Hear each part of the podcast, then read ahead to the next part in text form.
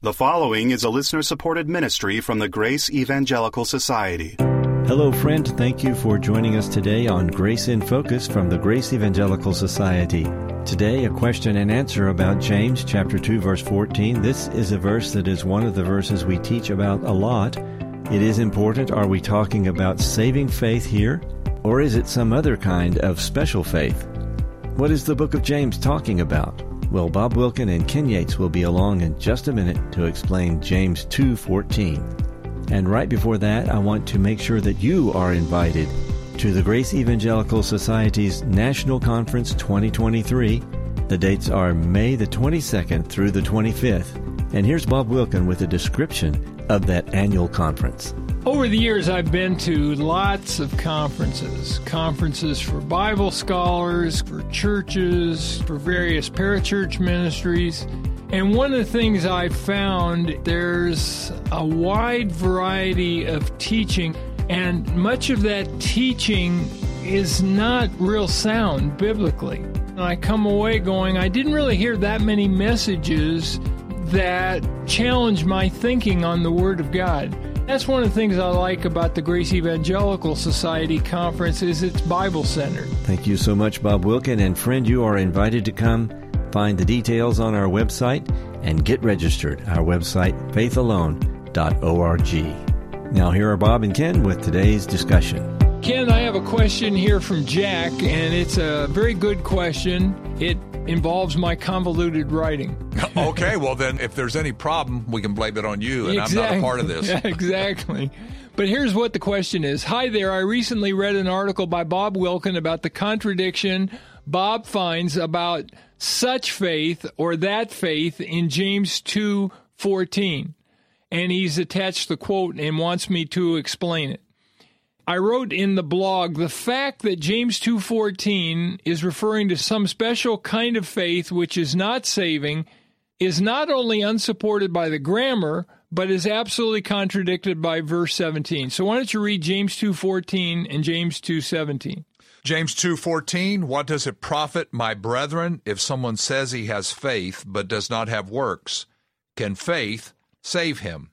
Yeah, but now you're reading from the New King James? Yes the New American Standard and New International Version and the Holman Christian Standard Version all say, can that faith save him or can such faith save him? And it's because of the Greek article that's there. Right. Now, the first time that pistis occurs in this verse, there's no definite article. What does it profit, my brothers, if someone says he has faith? Right. The second time it has the definite article. Mm. So it can be referring back to the faith he's talking about. What is it called? The article of previous prior, reference. Previous yeah. reference. Yes, yeah. yes. Or you could say it's a demonstrative use of the article. Anyway, I go on to say in the blog.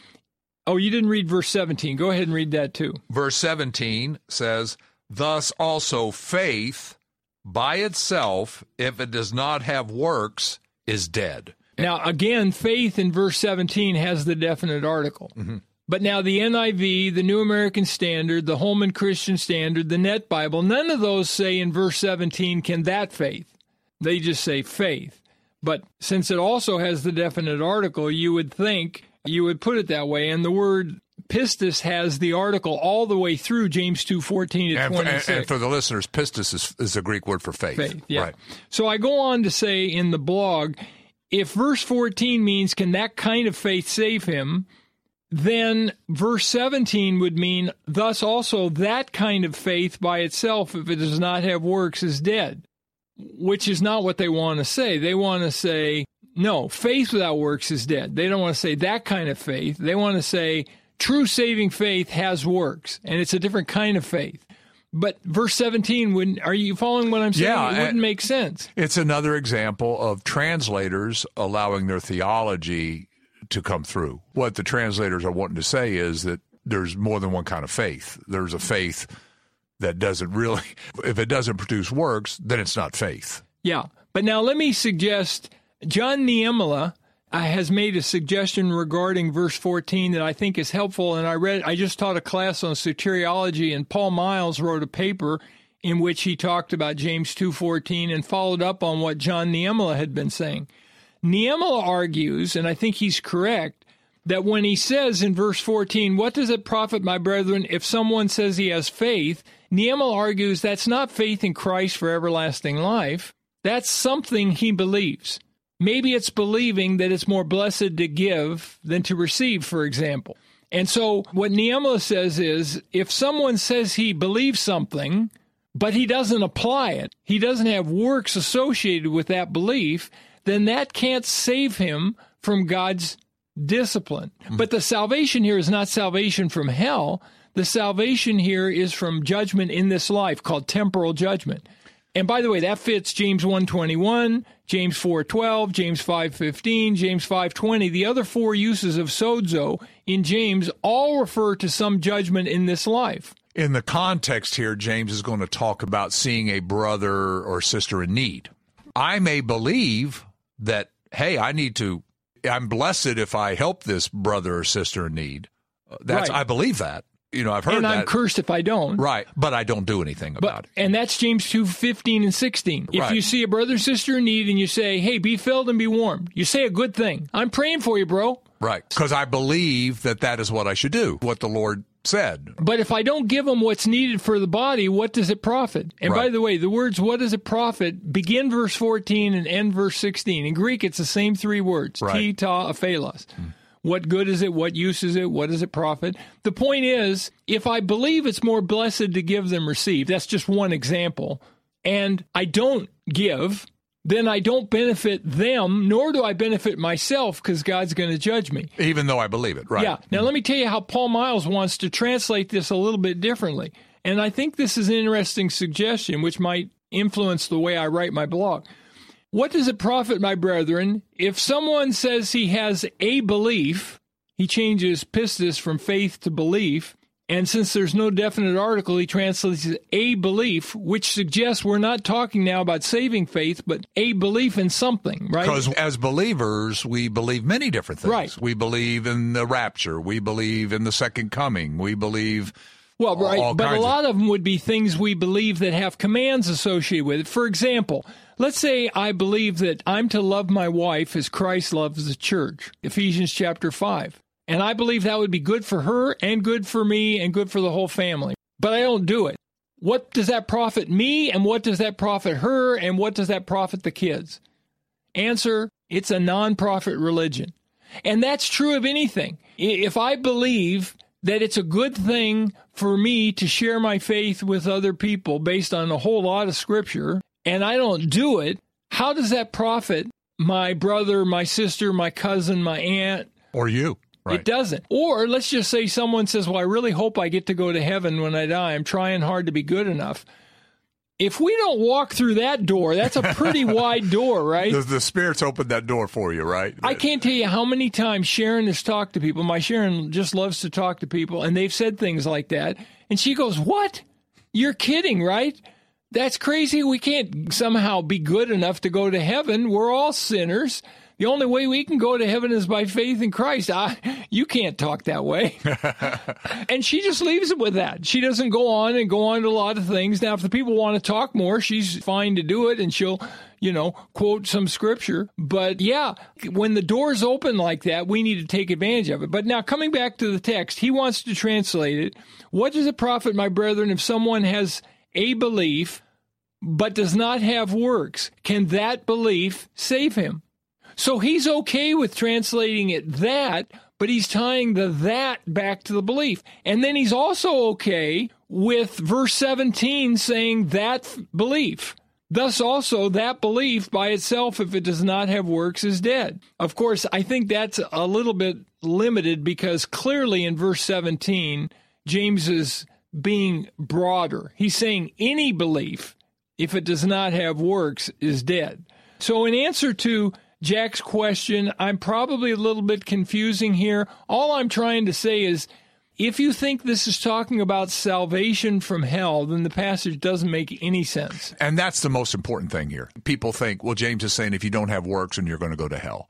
And that's clearly not what James okay, is talking but about. But let's say that is what James is talking about. So, how do they apply that? Uh, what does that mean in, in a person's daily living? If I believe that, then I'm always looking at my works to see if I'm saved. And am I doing enough works? And how do I know if I'm doing enough works? I don't know. With the example in 15 and 16, wouldn't that make you think that if you ever failed to meet the need of a brother or sister, then you just proved you're not saved? For sure, you couldn't have assurance of your eternal destiny if James 2 is saying, unless you apply your faith in Christ throughout the course of your life, you're not going to be saved. You would go through life going, you know what? I haven't persevered yet. And so until I persevere, I'm not really saved. Or what a lot of people say now, have you ever heard them talk about final salvation? Final salvation, you'll find out on that day. And, but not only you find out, you win it. Right. And and yeah, you earn it. And and and the other thing is, well, how many good works, how many of these works do I got to do? Grudem says some. So, well, that's nice. well, how much is some? Right. Doesn't want to say because there's no verse that tells it. But what this means is you can't possibly be sure of your eternal destiny until you die. And you know, when he said some, people will read that and say, How cute is that? That's not cute. That's evasive. Yeah, yesterday we had a question of a guy talking about how he lost assurance because he heard right. this stuff. Right. That's exactly where this leads. And right. he talked about how destructive that was. Okay, yeah, we can laugh at that. How many good works do you have to have? Some. Well, that's not very comforting to me at all. How, no. well, not only that, it's not cute. You can't believe John 3:16 and believe this version of James 2 at the same time. You're going to have to reject John 3:16 and what you're going to have to say is John 3:16 doesn't mean what it sounds like. Great question, Jack, and I'll probably have to write a new blog explaining this better, but keep, keep grace in focus. Bob Wilkin's great book, The 10 Most Misunderstood Words in the Bible, is available half price right now in the GES bookstore, faithalone.org. Go there and use the code word misunderstood for 50% off through March the 31st, 2023. Our goal at the Grace Evangelical Society is to teach Scripture clearly and without confusion. One of the best tools for that clarity, we believe, is our website. It's faithalone.org. That's faithalone.org. On our site, we have all kinds of materials that are designed to help you mature and grow in your faith and your understanding of Scripture. Please come visit us at faithalone.org. That's faithalone.org. You'll be glad you did. God loves a cheerful giver, and that's why we think our financial partners are some of the happiest people in the world. If you would like to learn how to become a financial partner with Grace in Focus, we would very much appreciate it. Learn more at faithalone.org. It's really exciting to hear from our listeners, so if you've got a question, comment, or feedback, I hope you'll reach out to us. Best way to do that is through email. Here is our email address. It's radio at faithalone.org. That's radio at faithalone.org. And on the next episode of Grace in Focus, the Grace Evangelical Society does mission work in different parts of the world, and we're going to hear a missions report. So be with us next time on Grace in Focus. This is the Grace Evangelical Society. Until next time, let's keep grace in focus. The proceeding has been a listener supported ministry from the Grace Evangelical Society.